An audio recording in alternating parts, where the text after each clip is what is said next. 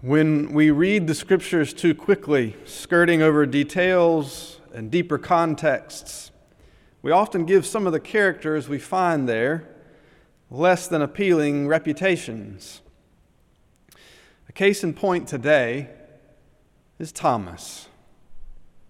What do we know about Thomas? Well, everyone knows at least one thing about Thomas. If we know anything about Thomas, it's that he doubts. Thomas is not merely Thomas, or even Thomas the twin. Thomas is doubting Thomas, the doubting disciple. More specifically, he doubts the most important thing of all to believe that Jesus Christ is raised from the dead. Even people who don't go to church have heard of doubting Thomas. It's a saying in our culture. Don't be such a doubting Thomas. The other disciples tried to tell him, Look, we've seen the Lord. We had the security system programmed to at home, but somehow he still got in. He came inside. He blessed us with peace. He showed us his hands and his side. He breathed on us, Thomas. We, we felt his, his breath. Thomas is not so easily persuaded. Unless I see the wounds and touch the wounds, I will not believe. It's not the first role that you'd choose to play in a gospel when one of the few things that you're on the record as saying uh, is, I won't believe. But I'm not convinced Thomas is deserving of the reputation that he's received over two millennia. When we read the whole gospel and we slow down at just this part, I believe we may change our minds about what both Jesus and Thomas are teaching us in this famous exchange. Thomas's infamous expression of doubt is just one of the few remarkable things that he says across the gospel according to John. Do you remember earlier in John chapter 11 when Lazarus dies and Jesus sets his face towards Judea, where they just tried to stone him, all of the disciples try to talk Jesus out of going back. How lucky were you to escape, escape the last time, Jesus? They're going to have better aim this time. They're going to get you. All of the disciples warn him about returning, except for one Thomas. What does Thomas say? He says, Let us go also, that we may die with him. Wow. What a mensch. I mean, what greater love is there than to give up one's life for one's friends? Let us go also that we may die with him. That's Thomas. Does he sound like a doubter to you? A little later, Thomas pipes up again. This time in John 14, Jesus speaks so tenderly to the disciples, a passage often read at funerals. Don't let your hearts be troubled. Believe in God. And believe also in me. In my Father's house there are many mansions. If it weren't so, would I have told you that I go ahead of you to prepare a place for you? Thomas, a bit worried about Jesus and also confused about where Jesus is actually going, asks a very important question Lord, we don't know where you're going. How can we know the way? You see, Thomas doesn't doubt anything Jesus says. He believes him very much. He wants to stay with Jesus. He's eager to know the way. He's the kid in the Bible study who's always raising his hand. He's the senior member of the church living alone, entertained by devotionals stacked by her favorite living room chair, tracing Jesus' steps, searching them for meaning and direction. He's the philosopher who gets tired of all the intellectual gymnastics from time to time and whispers to himself, Enough, enough. I just want to see Jesus. I just want to be with Jesus. Jesus, Jesus, keep me near. That's Thomas. That's Thomas. Does he sound like a doubter to you? I'm not saying Thomas doesn't doubt. He clearly does today. Unless I see, I won't believe.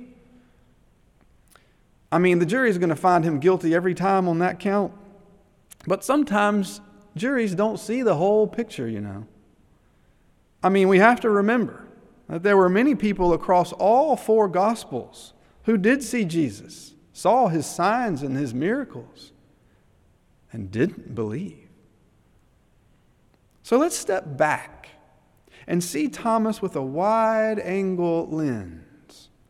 See that he's not only doubting Thomas, but also brave Thomas, curious Thomas, as well as, for one brief moment today, doubting Thomas.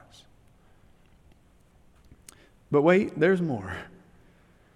We might also just as well call him trust but verify Thomas.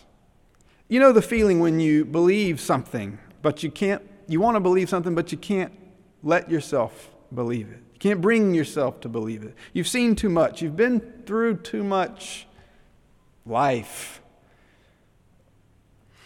You weren't born yesterday or the day before. You've grown up. Once you thought like a child, acted as a child, but no longer. Now you, you think like an adult. Innocence was lovely while it lasted, but you're not going to get swindled and hoodwinked and bamboozled again. You've been beaten up and tossed around by the world. Now you're worldly wise. What's more, how much can you really trust the people telling you these things? You've seen these disciples at their worst now. Most of them abandoned Jesus too. It's one thing if the women in the beloved disciple are telling Thomas these things, but here in the text it says the other disciples were telling him. You know, the others, the Marys, the beloved disciple, they saw, they stayed, they were there. But the other disciples who told him, well, you know, Charlie Brown, how many times are you going to let Lucy pull the football away from you? Trust but verify, Thomas. Really. You need a guy like Thomas around. Make sure everybody else doesn't get scammed. But wait, there's even more. We might also just as well call him tactile Thomas or tangible Thomas. He, he just needs a little human touch. You know that book about uh, how everyone has a different love language? I've never read it, uh, but anyway, you know the book. Maybe Thomas's love language is that he needs touch to know, to believe, for things to become real to him, to feel secure, to know how he really is loved back. These days, can we really argue with a desire to touch or to be touched? Keep human beings cooped up long enough, fearing for their lives, as these disciples have been, and you'd be surprised about even the little things that you start missing about touch. After a while, you start missing even something as simple as a handshake or a pat on the back or bumping someone in the supermarket. Thomas needs to see, to touch, in order to really receive and know the full impact of God's love for him. That's Thomas. Does he sound like a doubter to you? I have a friend who grieved so when her adult son died that she longed to go to sleep just so that she might dream of him, see him, touch him, embrace him. Who is she? A doubter? No. A believer? A worshiper? Full of confession and love for God and others. She believes, she worships. She knows that Jesus has gone ahead of her to prepare a place for her. and all of God's children, but for so long she craved sleep because she longed to see, to touch. Blessed are those who long to see and touch. In this time of separation, I count myself one of the lucky ones. Why? Because for the first time ever, as a pastor and a father, during the passing of the peace, I get to rise from my chair and kiss my partner and my children on the forehead and say the words that Jesus says today Peace be with you. Even after a long, long week of coordinating and writing and thinking and zooming and wondering where does she think she's going with that bag of that entire bag of chocolate chips out of the pantry? Where where are you going with that? No we were going to bake cookies with that. Get no you get back here right now. You get no you're going to go in time out time out And wait, wait, you, what, you can't move like that in checkers. You can't move backwards in checkers. You got to, no, you took your finger off of it. Now that's your move. No, and you can't do the bendy jump. You can't jump and bend. You have to jump straight. Oh, for the love of all that's sacred. Frayed nerves. At times, but lucky. Doubting sometimes, yes, I confess. Blessed too, though. Because there's grace in this depressing time still to learn to see with wider eyes and to learn to touch with more sensitivity so that I may learn to believe, knowing there's more to revelation than meets the eye.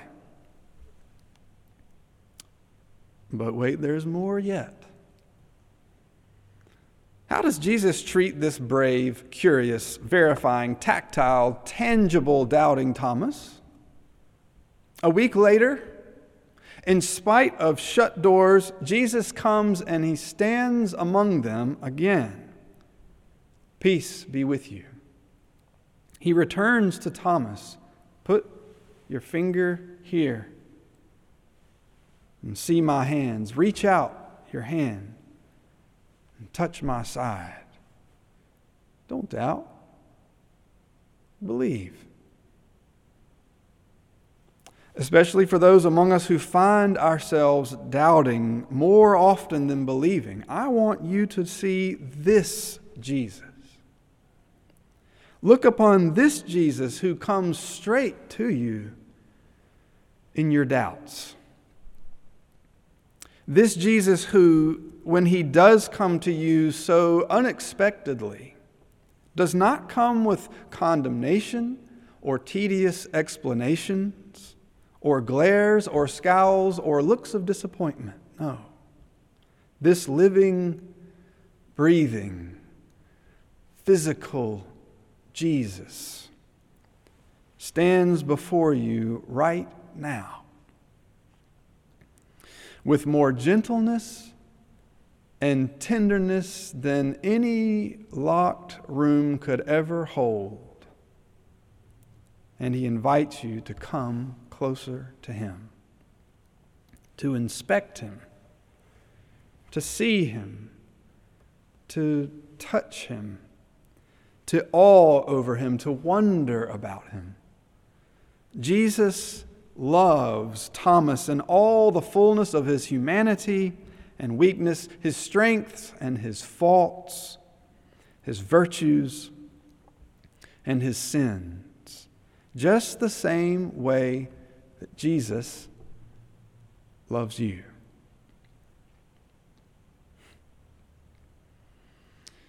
Jesus loves you. He graces you with His presence. He invites you to come closer. He invites you to become one of the blessed who see In a strange way, I'm grateful for Thomas's doubt because I'm all the more grateful for Jesus' response. Softly and tenderly, he invites us to come close to him, to see, to touch, to believe. But wait, there's even more yet. How does this encounter end? With a doubting Thomas? Far, far from it. It ends with my Lord and my God. It ends with confession, with worship, not with doubt, but with belief. It ends with a disciple believing again, as though for the first time. Blessed are those who have seen and believed. Blessed are those who have not seen and yet believed. Blessed are those who have seen again and believed. Blessed are those who long to touch and be touched even when we cannot. Blessed are those whose eyes are opened to wounds that we never saw or overlooked before. Blessed are those who touch the sick even when touch puts them in danger. Blessed are those who touch with gentleness and tenderness, even under duress. Blessed are those, and all of those, who see and touch and long to see and touch and come to believe. Blessed are all who don't see or who do see, but come to believe. Sisters and brothers, what do you believe? Who do you believe? When Easter comes to you and invites you to come closer, will your life ever be the same again? I doubt it.